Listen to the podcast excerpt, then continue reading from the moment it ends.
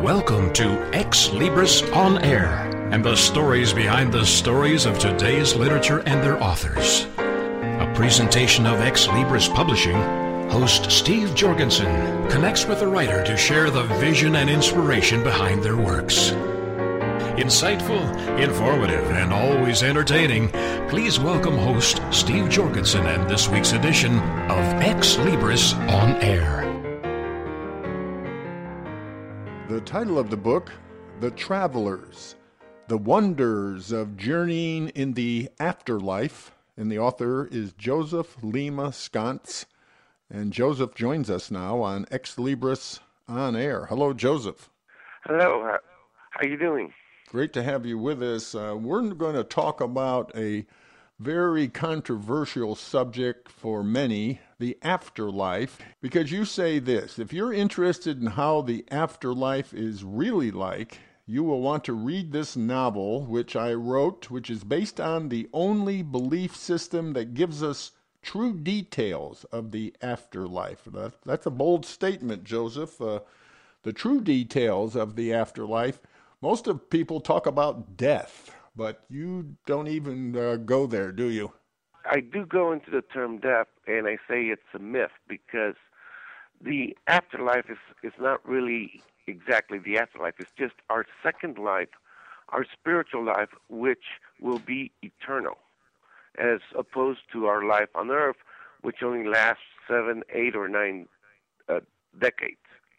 So before we get into some of the details about your book, The Travelers, uh, tell us a little bit about your background, Joseph, and how this book came about. Well, I'm uh, currently 49 years old. I was born into the Swedenborgian belief system, specifically the General Church of the New Jerusalem, which is the largest denomination of the Swedenborgian belief system. Um, but uh, by largest, it means the not the least small. Uh, their entire world membership is six thousand.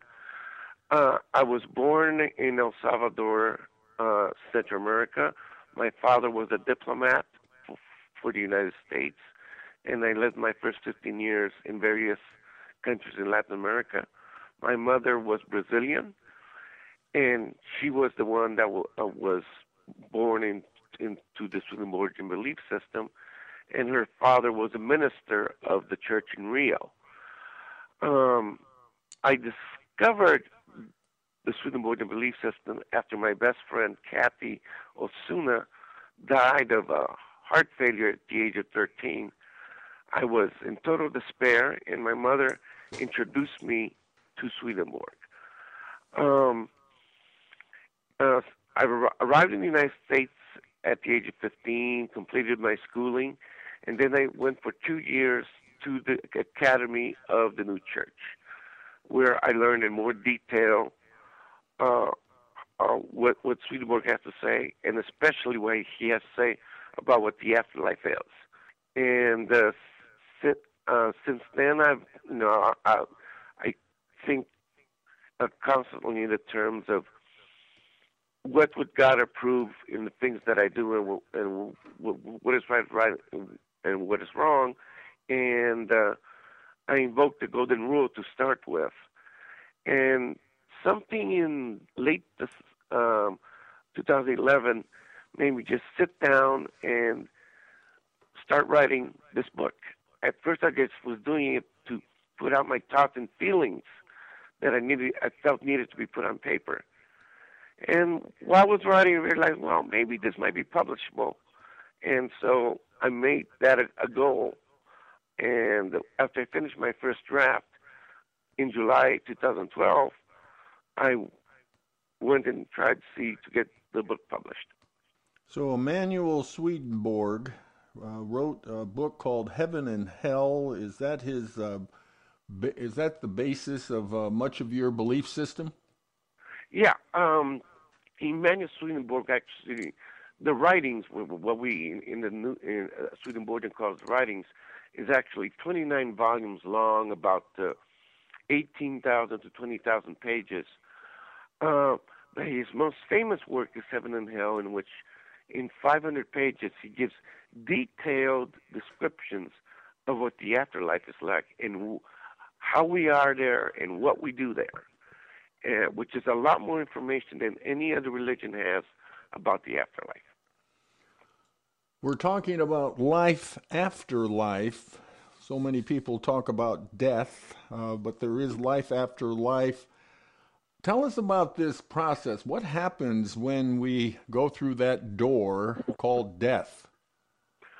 Okay, um, it it varies a little bit on the way your what, what I would say your natural body ceases to function, otherwise known as death. If um, you die, as a lot of people do, in bed or in a hospital bed, you just go through.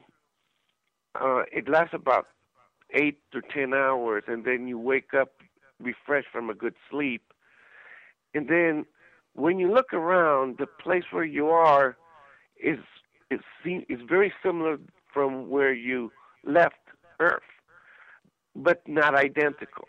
The reason that is done is that the, for the first part, it's very similar, so you're not shocked into, whoa, where am I? This is weird. But it's not identical for you to start thinking, wait a minute, this is not exactly where I am. So when your welcoming angel comes in to tell you wh- where you are, you are more ready to accept it.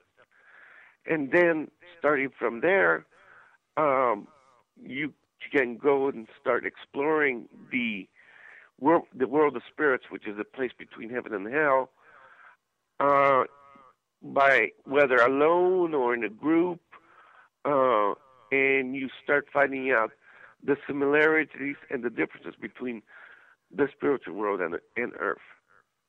How will we look in the afterlife? How will we look? Initially, you will look like you did when you left Earth. If you, like uh, most people do now, die in their 70s and 80s, you will look, you know, in with that aspect, with you know uh, uh, the uh, face of somebody that's in the 70s or 80s. But in the in the afterlife, we grow younger.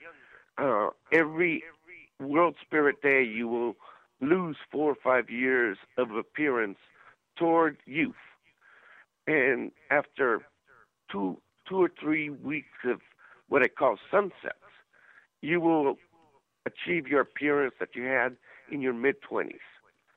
Um, since heaven would not really be heaven if you always look like an 85 year old man, for example. Uh, one of the rewards of being in the afterlife is that you look youthful. One of the things that you point out in today's world, in today's spiritual world, in today's religious world, the church world, uh, tell us about the fastest growing belief system in the world.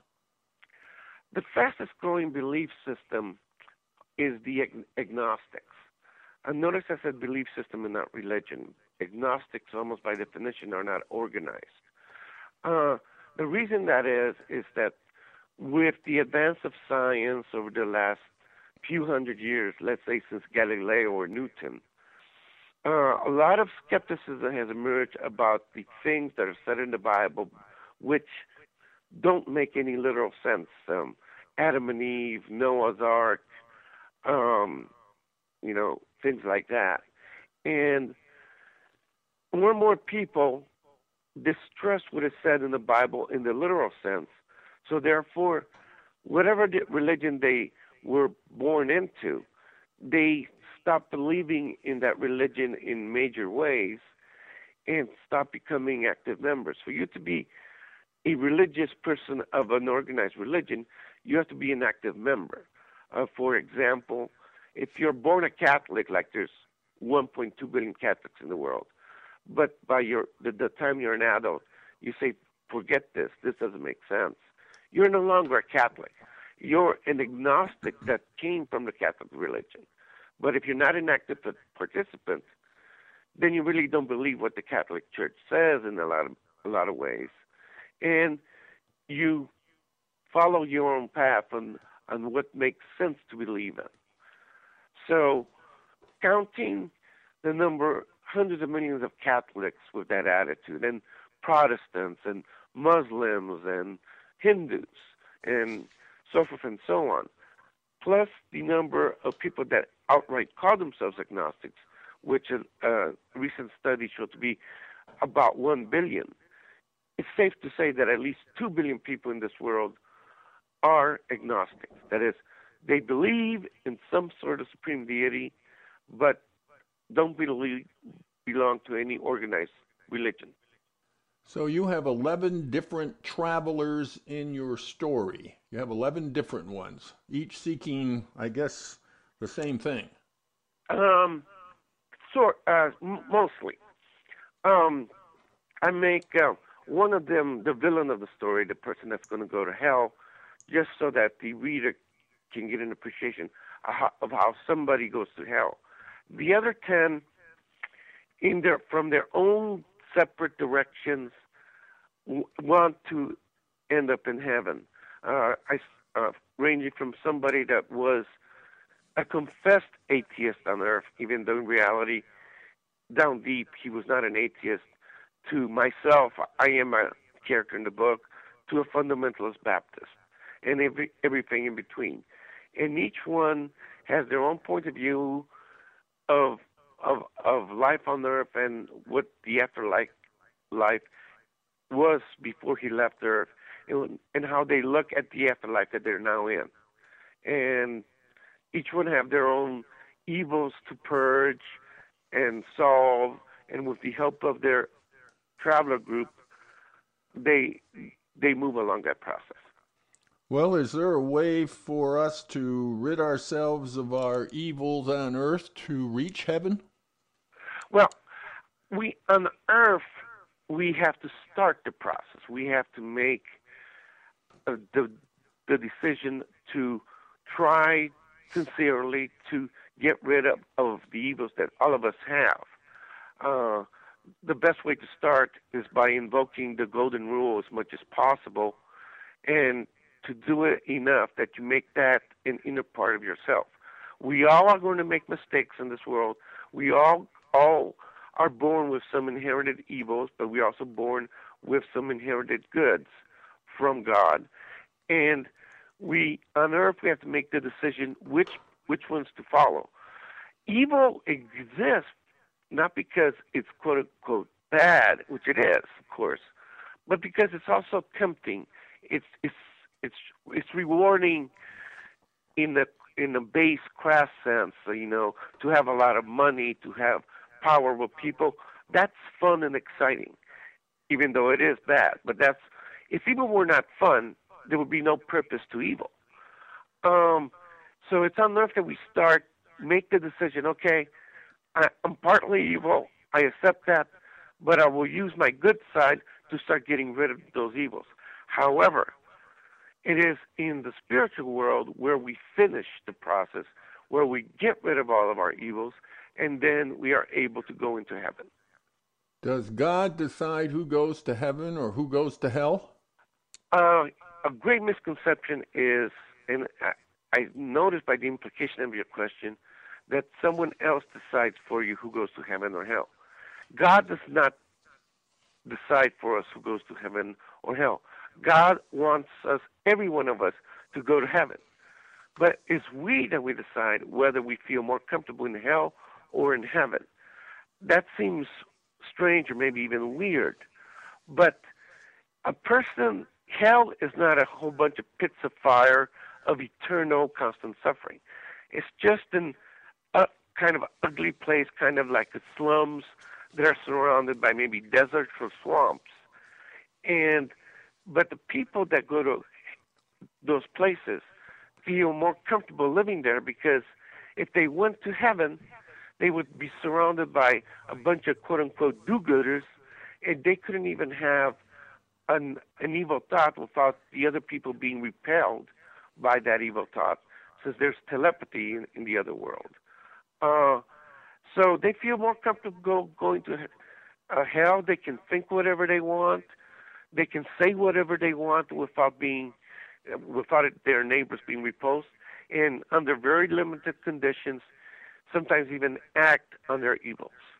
While a person that wants to go to heaven wants to get rid of his evils, and the primary purpose is because uh, they want to help other people. That's the, and they enjoy having the joy of helping other people and doing useful things.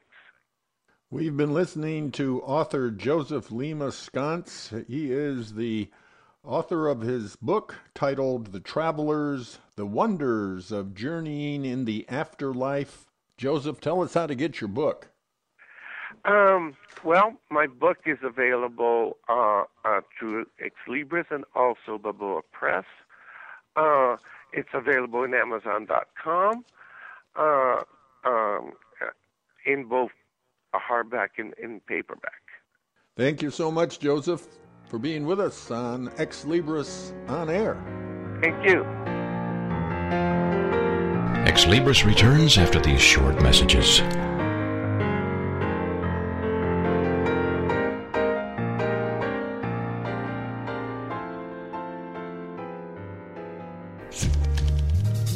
Hi, everybody, this is Pete Six of Beatles and Beyond. Why don't we all come together and hear some of the tracks off the latest Beatles release on this radio station?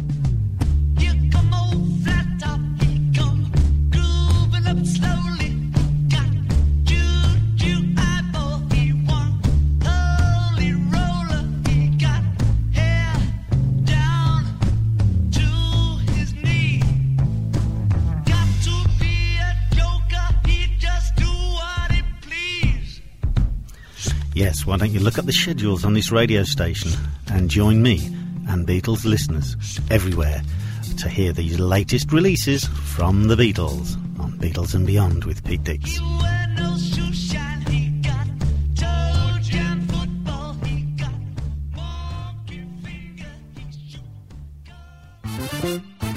Connect with Juliana and connect with what lies beneath. Friday afternoons at 4, 3 Central on TogiNet.com. Juliana is a marriage, family, and child therapist who wants people to connect. Connect with what lies beneath, those truths and answers. And through her counseling practice, she has helped others find their personal power and fulfill their dreams. And she wants to do the same for you.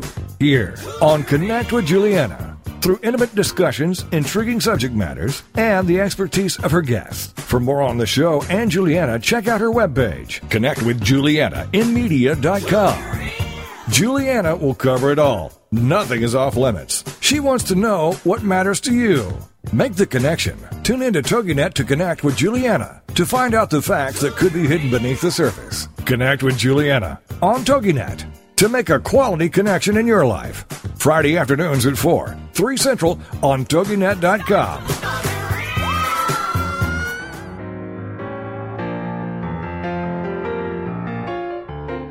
Welcome back to Ex Libris with your host, Steve Jorgensen.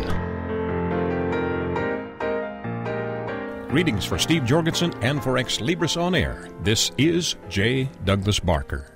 The title of the book is I Know All Save Myself Alone, the play. Our author, Lisa Monde. In her writing, the play tells the life story of the greatest French poet of the 15th century, Francois Villon, also known as the Voice of Paris. Welcome, Lisa, to the program. Hello. In addition to being a playwright, you're also a composer, actress, singer, and you've written five musical librettos.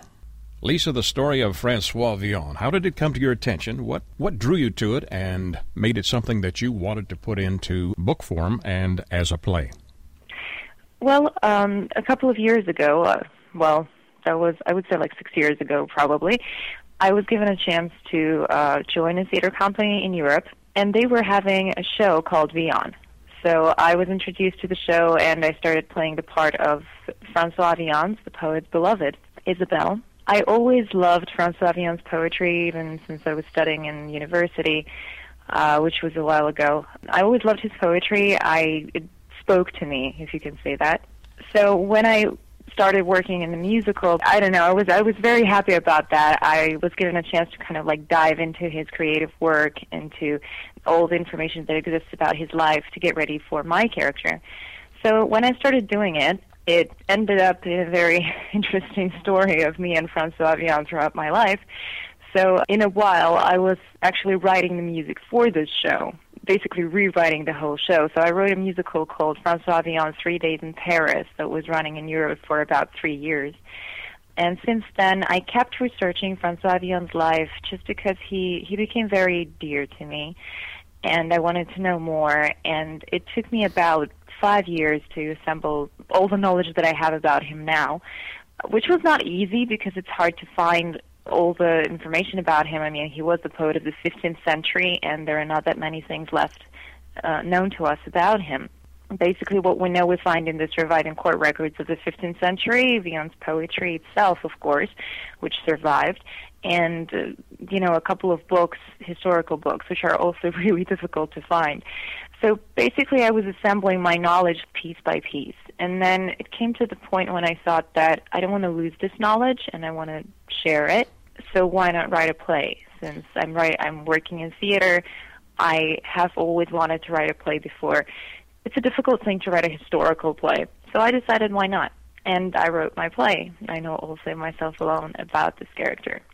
And Villon was a, an interesting character. There was murder, mayhem, and all types of intrigue in his history. Oh, yes, yes. Um, he was the most controversial and the most French, quote unquote, poet of the 15th century, as he was called. His life was filled with all these crazy events, really. Um, he started as a good boy, as a scholar of Sorbonne. He, his foster father was a priest, Guillaume de Villon. So he he was a good boy initially, but he came across wrong people, and they kind of lured him into this mire of thefts and adventures, as they called him. So basically, he just trusted his friends, and they led him awry. So he ended up being in this part of like, well, I don't know, like gangsters of these times. They were called the coquillards. So basically, he became the part of this gangsters and they were stealing and committing sacrileges and things like that. And he was getting into crazy stories all the time, being at the wrong time at the wrong place, I guess, mainly. He actually meant well. He was just with the wrong guys really. His life his life was very interesting. He he was in jail many times for sometimes because he actually committed something like thefts, um, sometimes because it was unpremeditated. Like there were some murders in his life as well that he committed. Uh, that doesn't sound very good. Is there one scene that you've created or recreated that stands out in the substance of the play? Yes, there are a couple of scenes like that. One of the scenes is was the scene with Isabel. So Isabel was Francois Villon's beloved, and it is stated in the historical documents as well. However, there is mystery around Isabelle as well, because some uh, historians say that she existed, some say she didn't, that Isabelle was a common name and could have been anybody else. So that really is also one of the mysteries. So this scene when he stands up for her honor and saves her basically from the insults of the drunk priest and then kills the priest to save himself that is like one of the turning points of the play. But definitely also two other scenes. One scene which is Francois Villon and Blanche. Blanche is one of the wenches. Uh, Francois Villon had a lot of women in his life, and Blanche was one of them, who was just a wench in one of the taverns outside of Paris, and she turned out to be this close friend to him. She was in love with him, but he considered her a friend, and he could talk to her. So he would discuss anything with her. And in the scene with Blanche, he actually, this is a turning point of the play. He actually realizes that he has been running away from his own self. He was in search for something, for adventures, but what were these adventures? He actually left behind everything he had and he ran away from it because he was basically running away from himself. So this is the turning point of the play. And definitely, definitely the last scene of the play where Francois Villon leaves Paris for good when he's saying his last goodbyes to his mother, to his foster father, and to his Paris. This is an engaging tale. How would you introduce it to someone who doesn't know of your work or of Francois Villon? I would say that this is a historical drama telling a life story of the most controversial and French poet of the 15th century, Francois Villon. That it is adventures, dangerous fights, tavern merriment, romantic relationships, and that it definitely reads as a historical detective story. Anything challenging about this work besides the research? Well, um, challenging of, of course as you said the research definitely because it's it's hard to find it's hard to work with poetry it, with any historical material hard to kind of put it all together in in a place so that it reads so that it works but i can't say that it was challenging apart from that I I always had a feeling that Francois Villon himself was helping me throughout the whole thing, because whenever I sat down to write a new scene, it was it would just flowing. I would definitely have books around me and his poetry, and at a certain point, I would just like open the book of poetry, and there would be the line that would start the scene. There are a couple of things like that. It's written as a play, but will this appeal to more than just those in theater? This book appeals to uh, definitely lovers of history, um, of medieval poetry, medieval literature, medieval times, because it has a lot of descriptions of life um, in Middle Ages, and absolutely actors, theater goers, directors, professional people from the field, as well as definitely a wide range of readers who just like and can read. Lisa, you mentioned that the contents of this book have been put into musical form. Were you involved in the process of creating that as well? Yes, um, I wrote the music for the musical. Uh, it started from um, me writing music to Francois Villon's ballads. So after creating my first show about Francois Villon, uh, Francois Villon Three Days in Paris in Europe, I decided that I want to write music to his ballads and just record a CD. That's how it all started. And I chose the ballads that I like most and I recorded the CD and I wrote the music to the ballads, which was also a very interesting challenge because it's it's hard writing music to existing poetry, especially such as ballads that usually have pretty much the same rhythm, and you have to make it all different. So, as the character is different, Francois Villon was very different, so uh, versatile. So that was a great challenge. So I, after accomplishing this, then I thought about writing a show uh, based on the play based on already the, this existing music that I wrote for the ballads. So this is how the show I Cry You Mercy Everyone came around. The Life of Francois Villon. Are there other productions, other books out there, or is this one unique? What makes it different from the rest that are in the marketplace? During my research, I definitely found books about him, plays, if that's what you're asking. Definitely, there are plays about him as well. I think about two, probably, or three from what I was able to find. They are very old. Um, most of them were not produced. Really, I would say that this book stands out because even though there are a couple of plays about Francois Villon, this one is based on authentic historical chronological order of events and adventures in his life, which actually also includes parts of his poetry which was never done before. Fascinating idea, taking the life of Francois Villon and putting it into a play form or a theatrical production. Are there theatrical productions being done currently of your work? Yes, um, currently a musical called I Cry You Mercy Everyone is running in New York. I Cry You Mercy Everyone basically is based on I Know All Save Myself Alone.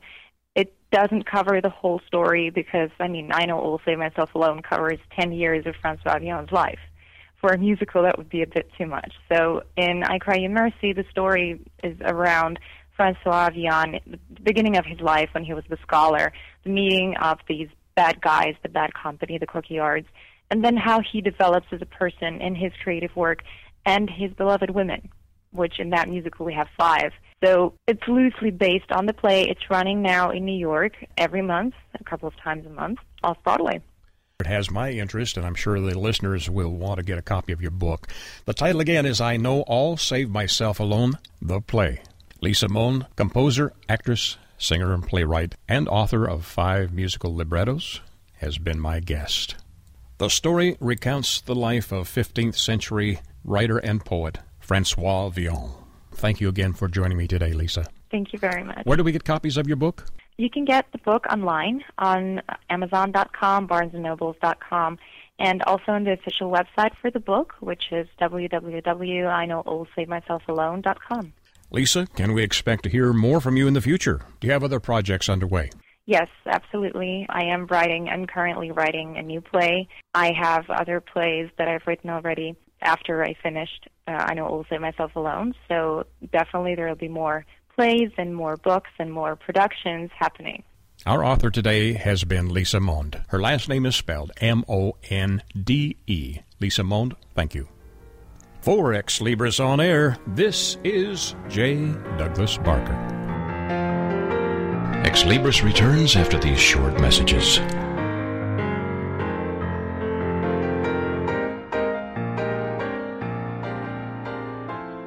Join us for Self Aid Success Stories with Helen Wu, Wednesday nights at 10, 9 Central on TogiNet.com. Helen Wu was born and raised in San Francisco's Chinatown, and after a very difficult upbringing, fighting depression, abuse, and addictions, she finally finds herself genuinely happy inside and out. Helen believes in taking our positive thinking and doing something positive to achieve a positive outcome. She's here to make a positive difference in your life, to be your game changer, your aha moment mentor. She's ready to help both men and women get into a better place. Helen Wu is also the author of Self Aid Success Stories 25 Success Stories from Successful Entrepreneurs. Inspired by Ellen DeGeneres, Helen wants the world to know that just because we find ourselves in a difficult situation doesn't mean we have to stay there. We can aid ourselves to a better life. So join us for Self Aid Success Stories with Helen Wu. Wednesday nights at 10, 9 Central on TogiNet.com.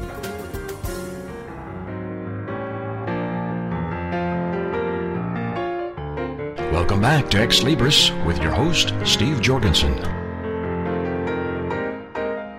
Greetings for Steve Jorgensen and for Xlibris on Air. This is J. Douglas Barker. The title of the book is The Lake of Two Rivers. Our guest author is Rolf Eliasson. Rolf, thank you for joining me today. Thank you. It's a pleasure to be here. And where are you located? You're not in the United States, you're elsewhere. No, I'm located about an hour west of uh, Toronto in Ontario. In Ontario, Canada. Yes. This book has a beautiful cover on it. Rolf, I'm originally from Canada as well and love the cover. Beautiful lake surrounded by mountains and forests and just a beautiful, tranquil scene. What's the significance of the title of your book, The Lake of Two Rivers? Well, The Lake of Two Rivers actually came out of a conversation that I had with my 15 year old son approximately 15 years ago, and uh, he asked me a question, actually two questions. Dad, how do you how do you get wealthy? Like, how do you make a lot of money? And I said to him, Carl, those are two different questions because making a lot of money and keeping a lot of money are two different things. And so I told him a story, uh, hoping it would stick, uh, about a lake with a river in and a river out. And that basically describes the relationship between income, wealth, and lifestyle expenses. Rolf, what's the underlying theme of your book? The theme of this uh, of this book basically is to live within your means.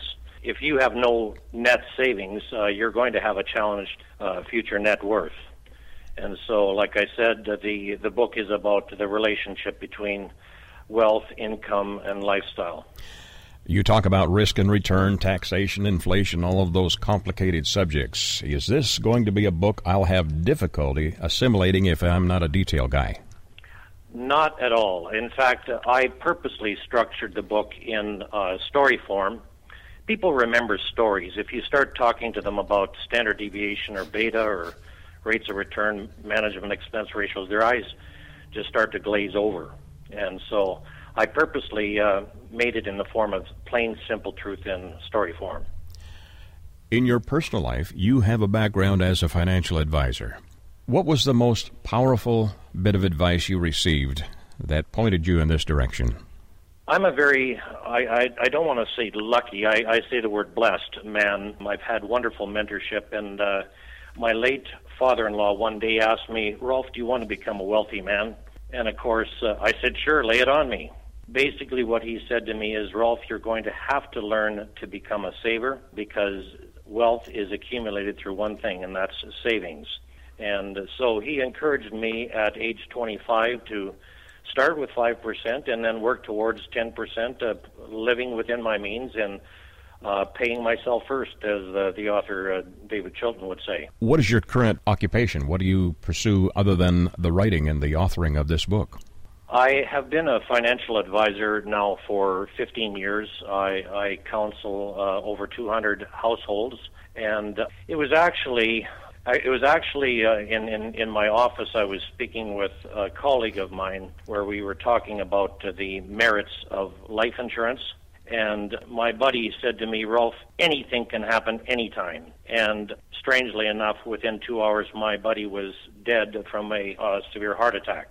So, what I really got out of that was that we don't have any guarantee of tomorrow. And so, if I was going to write uh, any of these memoirs down of, of the mentorship that I've received, uh, I better do it now. Mm. And your motivation was it just that incident, or was it more? Well, my observation uh, in in life, uh, I mean, I'm a storyteller. You know, I see. I remember my mother telling me stories about the little squirrel putting away nuts for the time when things are a little difficult to dine out. And yet, I look at society today, especially young people. I mean, they're they're up to their ears in in student debt, and not just students. Uh, I mean, uh, the banks have been very adept at selling us uh, lines of credit and and uh, easy money. The Federal Reserve has been printing money like crazy, and they call it quantitative easing, when all it's doing is throwing water into the soup, if so to speak. I remember buying a hamburger when I was a teenager for 35 cents you couldn't buy the same thing today for 10 times that. That's inflation. And you know, uh, a lot of people just don't understand how money is really made. I mean, they understand principal, interest, and time are required, but they forget about things like inflation, things like taxation, things like fees that the financial advisor is charging. And if you don't take account of all six of those factors, you will not be increasing your purchasing power. Rolf, your book is an interesting read because of the anecdotal stories that are in it. Who do you think this book will appeal to, and why? I've I've been giving out several copies to uh, to friends, to family, to wholesalers, and the response so far has been twofold. They've really enjoyed the stories, uh, and the the the second comment, and this means a lot to me, is that they want to pass it on to their young adult children. This is a book for young people. Uh, I mean, they're the ones that have a time horizon where they can utilize the power of compound interest within a tax shelter. And I'm saying, you know, the the the, the blessing that I got at age 25 and, and starting early is so important. Young people need to understand that the most powerful tool that they have is their time horizon. And if they don't start early, they're shooting themselves in the foot. And financial discipline is difficult to learn. It is. But you know, I was not I was not a rocket scientist, but I was smart enough to listen to someone smarter than me. And this is actually, uh, Jay, uh, my goal in life is, is to pass on that same kind of mentorship that I got to other people. This this is stuff that works, and this is a message that needs to get out there. And I do believe this is a book that can change people's lives, certainly their their financial lives. Uh, chapter 8 deals with PIT and FIT. Explain those two acronyms. Well, once again, you know, there's principle, in, it's in an acronym. People remember an acronym, acronyms, and, and uh, I wanted people to understand that if they're going to um, get a, an increase in purchasing power, they, they have to take in, into account inflation, taxation, and fees. So on the positive side, you've got principal, interest, and that powerful component, time. And then on the negative side, you must take a, uh, account of that is um, fees that are charged, inflation, and taxation. Um, that's that's the reason for Chapter Eight is that um, I uh, I wanted people to remember those those six uh, items because most people do not, you know, they'll go out and buy a, a guaranteed investment certificate and uh, not even be told anything about taxation or inflation. One thing that's great about your book is it's not a long read. It's 145 pages. Someone like me with a short attention span can actually get through this and enjoy the read, or read a little bit at a time. Chapter 12, the final chapter, is Up the Chimney. Give us a little insight into the background of that title. I'm a storyteller, Jay, as you may have already noticed, but um, one day right around Christmas, when my son was maybe five or six years old, uh, we had a a neighbor come by in a red suit, all dressed up, and the excitement was unbelievable. But once the excitement settled down, I asked Carl. I said, "How does how does Santa get back up the chimney?" And he said to me, He just points to the side of his nose and up the chimney he goes. What I'm saying here is I'm not telling you to believe things that are fake. I'm telling you to dream a little bit because there's power in curiosity, there's power in dreaming, and there's power in observation and changing habits that are holding you back. So that's what I mean by up up the chimney is that you know um, if people uh, have the correct attitude, it's not just about your ability and it's not just about your aptitude. It's about your attitude. And people's attitude towards their money can have a, a dramatic effect on their habits. What would you say to introduce this book to someone? Uh, read my book. My boys are hungry. well, that's not bad uh, advice no, either. Being facetious. Uh, what I would say is, it's a book about self actualization, it's about life management skills. And every person is heading towards a date. And that date is where you either decide not to work or that decision is made for you because you can't work because of health. So it is very, very important that people take into account all their future needs and not just about money. Your retirement is, is not going to be fulfilling if you're just talking about go- making trips to the bank and the grocery store. It's about what do you see when you look in the mirror? Are you happy with what you see? And to, to, to answer your question, I would say this is a book that makes you look in the mirror. Rolf, is that what you think makes this book a good read and different from others in the marketplace? I would say yes, yes, indeed, because most personal finance books, I believe, talk about wealth accumulation and, and about a strategy on how to get from A to B. This book is more than that. It's it's about it's about uh, it's about dreaming. It's about what what can I do for myself to make myself in a much better uh, state of being. Many people just float down the, the stream like a little cork. Row, row, row your boat gently down the stream. Life is but a dream. It is not a dream. It's way more than that. And if you want to look in the mirror and say, dang it, I like what I see, there are some decisions that you have to make. Absolutely. And what was the most challenging part of putting this together? I would say remembering what a past participle is. My sister, my sister did some primary editing before my edit, uh, the my uh, publisher uh, went to work, and I'm I'm glad, or I, I think I might have been embarrassed for the uh, gr- grammatical mistakes. But I would say, um, I I would say just sitting down and getting that pen to paper, and uh, once once I started, it flowed. Uh, it probably took me about six weeks to to really uh, from from start to finish on on the the primary uh, uh, draft copy. Rolf, thanks for joining us today and sharing the background into the uh, the process of putting the book "The Lake of Two Rivers" into print. From my perspective, this looks like a must read for anyone that's interested in securing finances and securing their future in the financial market. Again, the book, The Lake of Two Rivers. Rolf, where do we get copies of this book? You can get copies through Amazon.com or through X, my publisher, xlibris.com here's a little plug for Ex Libris, and it's been a very professional uh, journey. Um, I was absolutely new to this, and uh, actually came across it through a, a Google search on how to best self-publish a book. I purposely chose uh, an American publisher because there's 10 Americans for every one Canadian, and it's a much larger target target audience. This book may talk about RSPs, but it's it's just the same as talking about a 401k. Very similar. Rolf, thanks for visiting with us today. For Xlibris On Air, this is J. Douglas Barker. Join Steve Jorgensen next week at the same time as he explores the passion and the inspiration behind the works of today's authors. Right here on Xlibris On Air.